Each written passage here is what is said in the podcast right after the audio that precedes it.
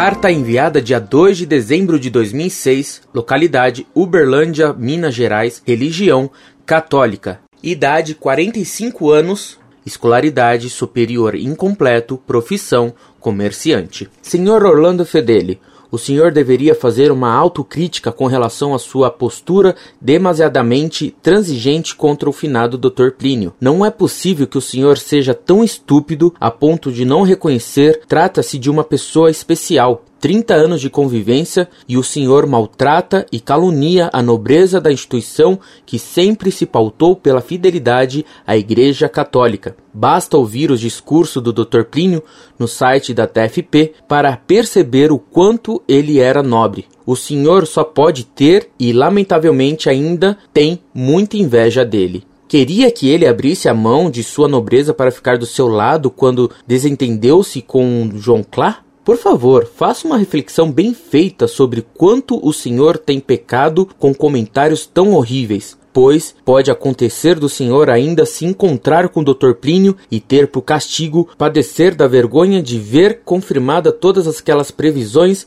que o senhor nega e ridiculariza no seu site blasfemo. Sinceramente, rezo para que o senhor tenha a dignidade de reconhecer esse pecado gravíssimo.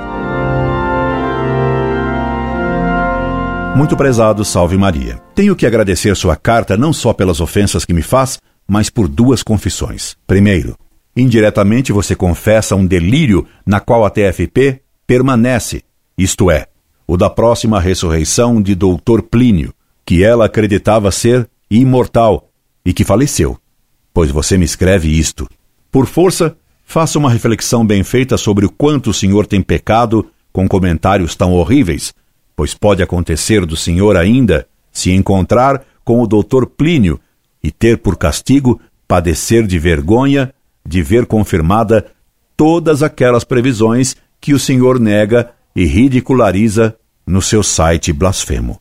Onde poderia eu me encontrar logo mais com o doutor Plínio? Eu não frequento sessão espírita, pois sou católico. Você crê nas previsões da TFP de que Plínio vai ressuscitar logo mais?